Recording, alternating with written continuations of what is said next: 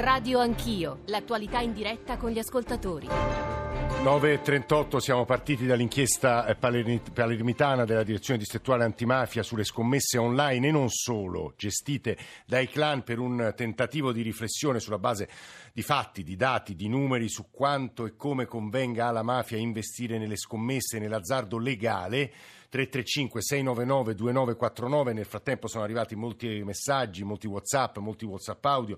Oltre è restato eh, con noi eh, peraltro Filippo Torrigiani consulente della commissione parlamentare antimafia che ha scritto su questo tema. E si sono eh, aggiunte due voci importanti Maurizio Fiasco esperto di giochi e usura per la consulta delle fondazioni. Anch'egli è stato consulente della, è stato anzi lui consulente della commissione antimafia dal 90 al 2001 e si è aggiunto il generale governale tra poco lo presenterò Però il direttore della direzione investigativa antimafia, che ci parlerà del rapporto semestrale della DIA stessa, che è un dato importantissimo per analizzare che cosa accade nel settore della criminalità e come lo Stato la combatte. Volevo solo aggiungere di, la lettura di un paio di messaggi molto severi, non voglio dire moralistici, però eh, c'è chi si chiede, eh, mi chiedo come mai in questo Paese, con le sue difficoltà economiche così evidenti, col suo debito pubblico, si permetta al gioco d'azzardo e agli italiani di, il gioco d'azzardo e agli italiani italiani di dilapidare le loro risorse in questo mondo. E poi eh, Frank, qualcun altro che dice che dovrebbe essere tutto pubblico, non dovrebbero eh, esistere agenzie private, agenzie con sedi legali a Malta. Franco su Facebook ci scrive: Premetto che non voglio dare giudizi etici o di merito arg- su questo argomento, ma solo esporre un dubbio. A volte sento richieste di legalizzazione delle droghe leggere o della prostituzione, in quanto ciò, tra l'altro, toglierebbe fonti di incasso alla malavita. Poi però sento trasmissioni come quella di oggi, dove si parla di scommesse e giochi d'azzardo che vengono praticate ovunque bar, locali, eccetera, ma che comunque vengono sfruttati dalla malavita. Sembra che la liberalizzazione in questo caso non abbia escluso i malviventi dagli introiti dei giochi. Non correremmo lo stesso rischio anche con droghe e prostituzioni, ripeto, non giudico l'opportunità o l'etica di queste scelte. Torreggiani, se vuole rispondere un po' alle domande degli ascoltatori. Sì, allora molto volentieri. Innanzitutto parto dalla questione dei, dei soldi.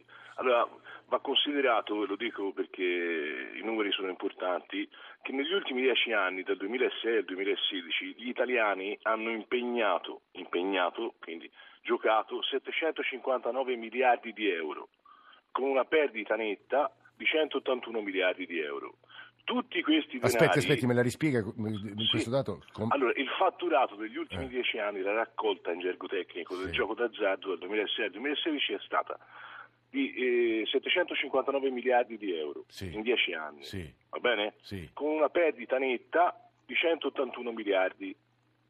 Cioè gli italiani hanno perso in questi 10 anni nel gioco 180 miliardi. Eh, 181 miliardi e 200 milioni. Insomma. Che sono ecco, finiti a chi? Questa è la domanda, Torrigiani. Eh, so, eh, sono andati a remunerare la filiera ovviamente del gioco certo. d'azzardo, una parte all'erario e una parte in vincite.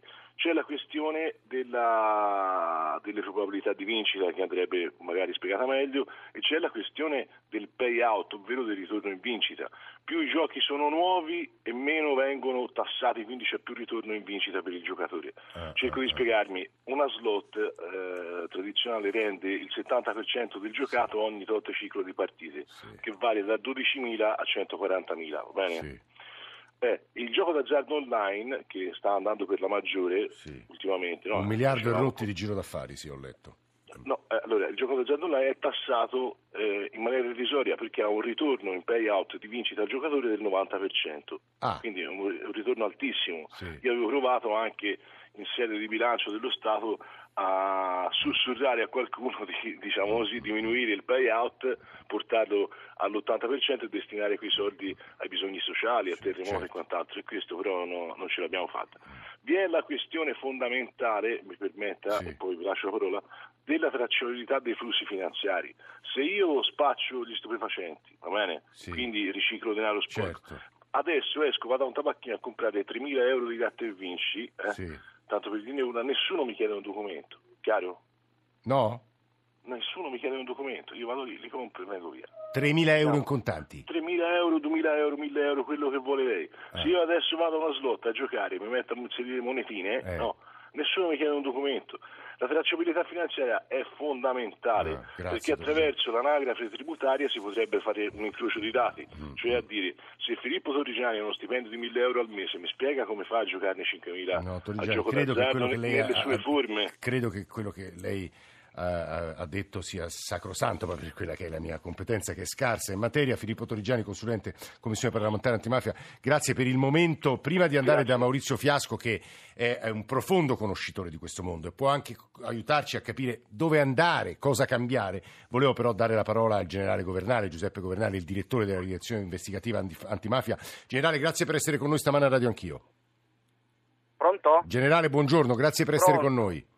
Buongiorno a voi. Allora, Buongiorno. ieri avete, insomma, si è, si è, parlato molto, si è presentato il rapporto semestrale della DIA che riguarda il primo semestre 2017, le mafie, la lotta alle mafie. So che potremo parlarne per ore e ore, però ci sintetizzi quali sono gli elementi più importanti. Ora noi, come sa, stiamo parlando di un altro argomento, e però la mafia investe e prospera anche attraverso quei fondi, ma immagino che sia, il discorso sia più generale. generale molto più generale, molto complesso ovviamente. E, sebbene la relazione si fermi questa volta al 30 del giugno del 2017, abbiamo voluto oh, oh, flemmatizzare un momento particolarmente rilevante mh, della storia della mafia.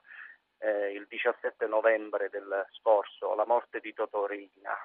Eh, quello che noi riteniamo è che con il decesso di Salvatore Rina, si chiuda definitivamente un'epoca, un'epoca che è sui generis rispetto alla storia della mafia, perché la storia della mafia è sempre stata quella eh, di un antistato parassita che attraverso la corruzione, attraverso l'avvicinamento delle istituzioni ha fatto i propri affari. Sì. Totorina, eh, rappresentante dei Viddani che hanno assaltato Palermo alla fine degli anni Ottanta, non c'è più ed è un momento da una parte di grande riflessione e riteniamo che questa riflessione in seno a Cosa Nostra non condurrà a eh, grandi lotte per la successione. La strategia è quella di recuperare il tempo perduto, eh, di eh, sì, calare eh, Ujunco quando passa la china, questo dice sì. il proverbio siciliano, resiste e cerca tempi migliori. Mm. I tempi migliori sono anche all'estero. Esatto. In questo ambito l'andrangheta eh, rappresenta per Cosa Nostra un punto di riferimento della capacità di espansione esatto. verso anche i territori eh, prima non infettati, a cominciare dal settentrione dell'Italia fino agli stati eh, dell'Unione Europea, fuori dall'Unione Europea, quando si considerano quando si verificano delle condizioni che per loro eh, sono, sono essenziali. È un po' come l'acqua, la mafia, va dove ci sono le fessure. Le fessure sono eh, legislazioni meno importanti, meno attente alla lotta alla mafia. Eh, territori in grande espansione economica con PIL che crescono notevolmente e lì si infila e prospera e lì si infila e prospera paziente col volto d'angelo a volte che ammalia anche esatto. imprenditori impreparati al fenomeno o anche con meno remore perché esatto. quando come dice Sciconte la mafia ha eh, momentaneamente appoggiato la pistola sul comodino le cose si possono fare con più disinvoltura ovviamente.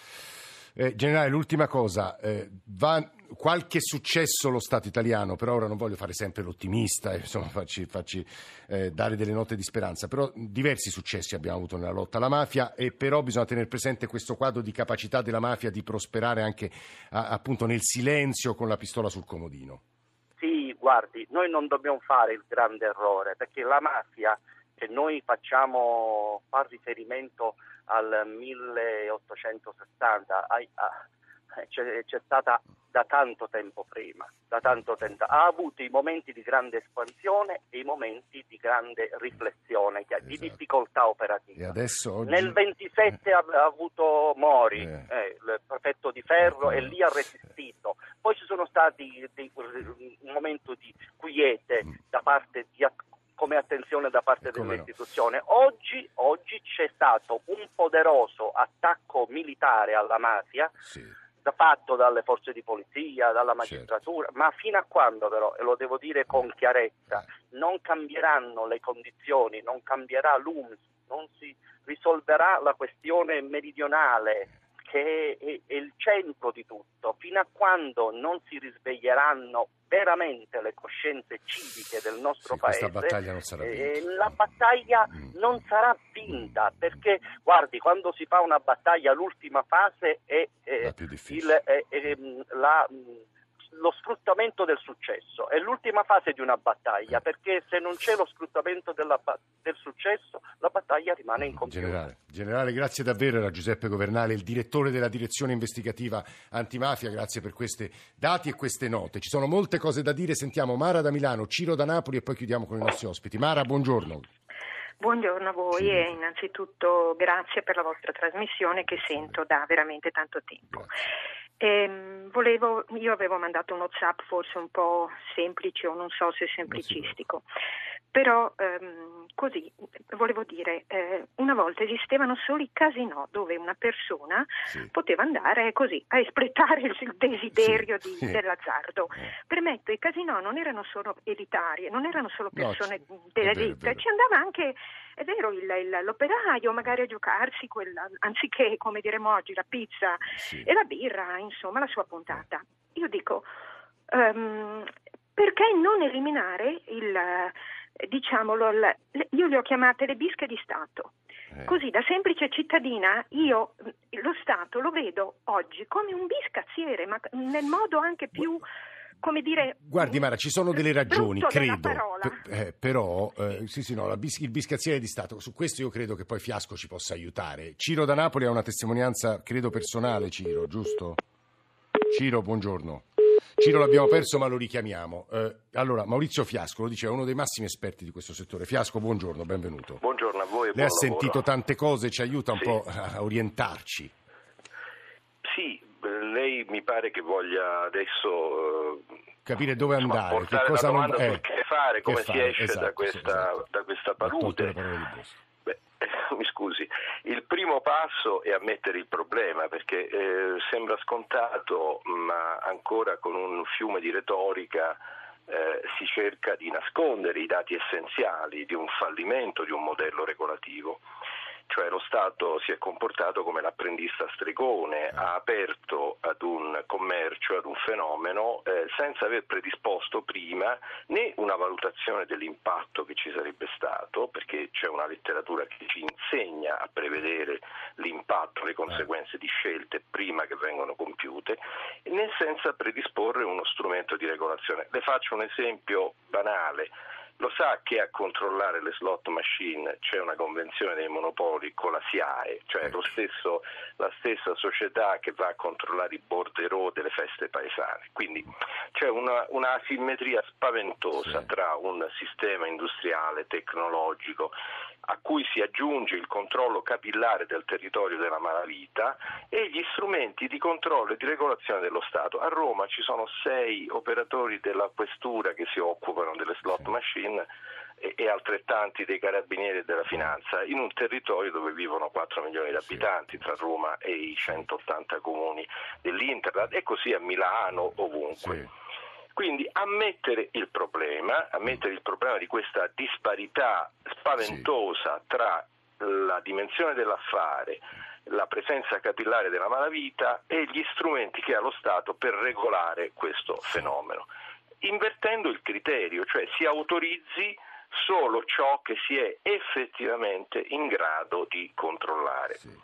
Poi c'è l'aspetto dell'impatto sociale, quindi dei costi che paga la società, che pagano le persone, che pagano le famiglie. Certo che paga la sicurezza dei cittadini quotidianamente. È lì che si e può allora, fare fiasco, eh? l'elemento eh. Come? Che si può fare lì fiasco? Si può fare perché lì si può fare molto. Intanto eh, dismettendo il monopolio ah, statale ah. della eh, regolazione del, del problema, sì. ma facendovi compartecipare come di fatto è avvenuto, ma eh, con delle, mh, dei giri un po' tortuosi da parte delle regioni e dei comuni, ah, cioè ah, ah, come ah, c'è un piano regolatore che stabilisce dove si mettono le industrie, dove eh, le cose sono compatibili, sì. le attività sono compatibili con i valori comuni di una città, di una popolazione, eccetera, Altrettanto un comune, una regione deve stabilire delle regole. Certo. Finalmente una regione ha eh, tenuto fermo, cioè riuscita, il Piemonte si stanno già avendo dei risultati. Ah, Vogliamo, eh, dei risultati anche molto, molto, molto,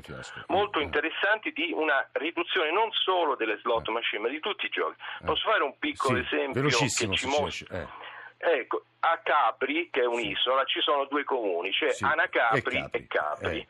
Eh. Allora, a Capri non ci sono regolamenti, cioè eh. si gioca a tutte eh. le ore, comunque, ovunque. Sì. Anacapri sì. Ad Anacapri c'è un regolamento eh. che è in funzione eh. ormai da un anno Risultato? e due mesi. Il dato che vi è stato un crollo del gioco con le slot machine, ma attenzione, anche una riduzione del 30-40% di tutti gli altri giochi. Ah. Cioè i comuni possono fare ed incidere in maniera lei ci ha dato, de, ci ha dato degli esempi di grandissimo interesse e la ringraziamo molto. Io a Stefano Zapponini farei una sola domanda. Il presidente di Sistema Gioco Italia, che è la federazione di filiera dell'industria del gioco lecito e dell'intrattenimento. Zapponini, buongiorno. Buongiorno. Ci, chi ci guadagna tra i privati da questa filiera? A me piacerebbe eh, un'altra domanda, comunque le parlo di questo, perché no. ho sentito molte suggestioni e molte eh, informazioni Sbagliate. che invece che contribuire alla chiarezza, ah. purtroppo, no, non voglio dire sbagliate, voglio dire che purtroppo decontestualizzate, ah. eh, perché ehm, sentire che eh, anche nel gioco legale si annida il gioco illegale, francamente per chi come Sistema Gioco Italia da sempre, da quando è nata, eh, non è nata soltanto per rappresentare gli interessi degli operatori, ma per marcare il confine tra il legale e l'illegale, eh, francamente eh, fa rabbrividire. Mm, è un messaggio veramente sbagliato perché non corrisponde all'intenzione ma non corrisponde neanche alla realtà. Purtroppo questo però è il messaggio che continua a passare.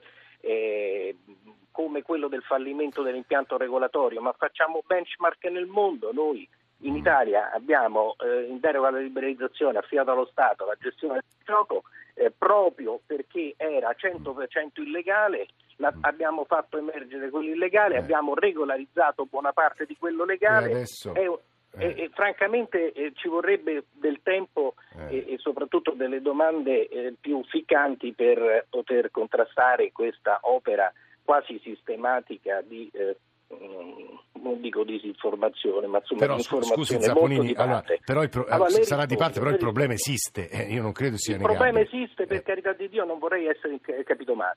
Eh, il problema esiste, non lo mettiamo sotto al tappeto, è un problema di approccio al problema, perché confondere il gioco legale con quello illegale è un errore di base. Esiste il gioco ancora oggi illegale ed è un mercato sommerso questa è la sua difficoltà e lo Stato già dal 2000 Sì, ma anche cercato... sul gioco legale abbiamo scoperto, sono stati magistrati stamani in trasmissione a dircelo, che si annidano francamente anche degli fenomeni perniciosi, o sbaglio Zapponini? È negabile questo? Io, eh. io, io credo che se eh, alle parole dovessero corrispondere prove dovrebbero agire. A noi non risulta una cosa di Beh, questo. Hanno arrestato 31 persone. Poi, eh perdoni, eh. che quando poi a un certo punto si è parlato di patto tra mafia e imprenditori, ma di quali imprenditori stiamo parlando? Soggetti che hanno fatto una richiesta di una partita IVA? Noi parliamo di imprenditori che rispondono ai criteri eh, fondamentali dell'essere imprenditore eh, cioè... e non è soltanto l'articolo 2082 del codice civile. Quindi è un qualche cosa che veramente... Scusi, porta... ma Bacchi lei non lo definisce un imprenditore, Nini Bacchi? E come lo definisce? No. C'ha 700 no, agenzie?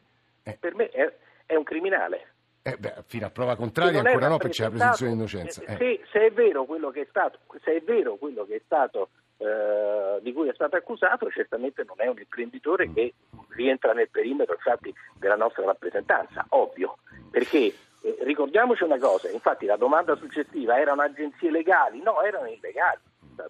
Guardi, eh... Tutte 750 sono illegali allora dobbiamo riuscire chiaramente a definire questa linea di demarcazione, sì. perché se no generiamo confusione. Guardi Zapponini, io chiedo scusa a lei, chiedo scusa agli ascoltatori, chiedo scusa a, Fa, a Fiasco e soprattutto a, a, a, Valeria De Bonis che è ordinario scienza delle finanze, perché sì. la foga della trasmissione, le difficoltà, anche la complessità emersa, le posizioni, anche i racconti, gli sguardi diversi eh, non ci hanno permesso di dare la parola a tutti e davvero mi scuso per quello, ma prendiamo l'impegno di ritornare su questo tema con gli stessi ospiti perché è un tema troppo importante, l'abbiamo capito dalle ultime considerazioni che sono state fatte. Noi Noi siamo purtroppo in chiusura, eh, ma ripeto e prometto, ci torneremo. Domani saremo a Milano, nel, a prima tappa del nostro viaggio, le voci dell'Italia alla vigilia del voto. Adesso la eh, firma di chi ha costruito questo, eh, questa trasmissione. Nicola Amadori, Alessandro Forlani, Francesco Graziani, Alberto Agnello, Ada Marra, Maria Grazia Santo, Elena Zabeo, Mauro Convertito in regia e poi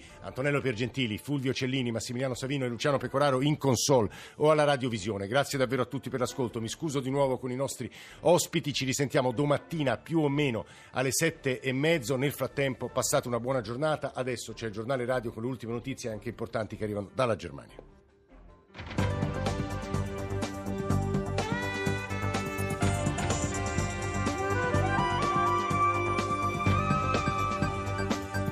RAI Radio. 1